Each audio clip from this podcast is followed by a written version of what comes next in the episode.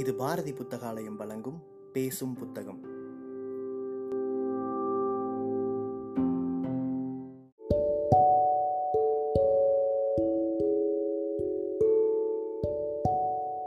Book day இணையதளத்தின் மூலமாக முன்னெடுக்கப்படும் வாசகர்களுக்கான வாசிப்பு போட்டியில் தேர்வான சிறுகதையை கேட்க இருக்கிறீர்கள். என் பெயர் கணேஷ். வணக்கம். இன்றைக்கு நாம் பார்க்க போவது ஒரு சுருக்கமான ஒரு சிறுகதை. திரு. சுயம்பலிங்கம் அவர்கள் எழுதிய ஒரு திருணையின் பூர்வீகம். பாட்டி தன் அந்திம காலத்தில் இந்த திருணையில்தான் நாள்பூராவும் இருந்தாள். வயலில் நெல்லுக்கு களை பறிக்கும் பொழுது தோகை அவள் கண்ணில் இடித்தது. பார்வை போய்விட்டது. கண்ணு தெரியாத பாட்டி இந்த திருணையில்தான் காத்து கிடந்தாள். தாத்தா ரொம்ப காலம் இந்த திருணையில்தான் படுத்து கிடந்தார். அவர் முதுகுபுறம் சதையில் புண் வைத்தது. புண்ணில் புழு நெழிந்தது.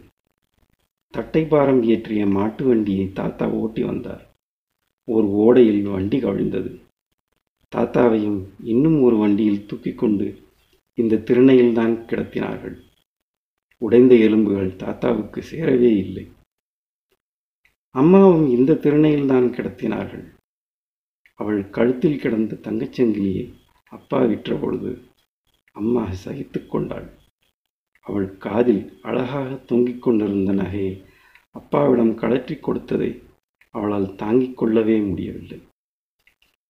மூளில் காதோடு அவள் எப்படி ஊருக்குள் நடப்பாள்? மூட்டு வழியில் ஒரு சுருப்பாங்கனியில் தூக்கில் தொங்கிய அம்மாவை இந்த திருணையில்தான் கிடத்தினார்கள். அப்பா இந்த திருணையில்தான் எப்பொழுதும் படுப்பார். குளிர் அன்றைக்கு அதிகமாக இருந்தது.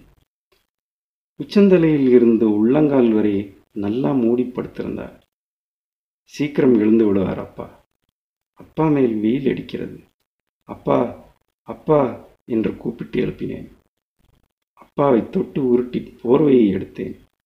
அப்பா தொலை துண்டிக்கப்பட்டு தனியே கிடக்கிறது.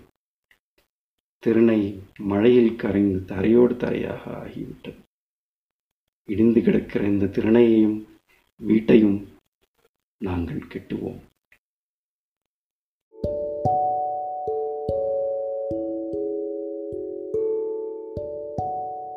சிறுகதையை கேட்ட வாசகர்கள் தங்களுடைய கருத்துக்களை மறக்காமல் அனுப்பி வைங்க.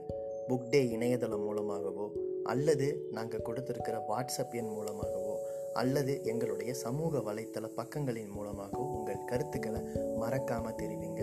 கருத்துக்களின் அடிப்படையில் தேர்வாகும் சிறந்த வாசிப்புக்கு பரிசளிக்கப்படும்.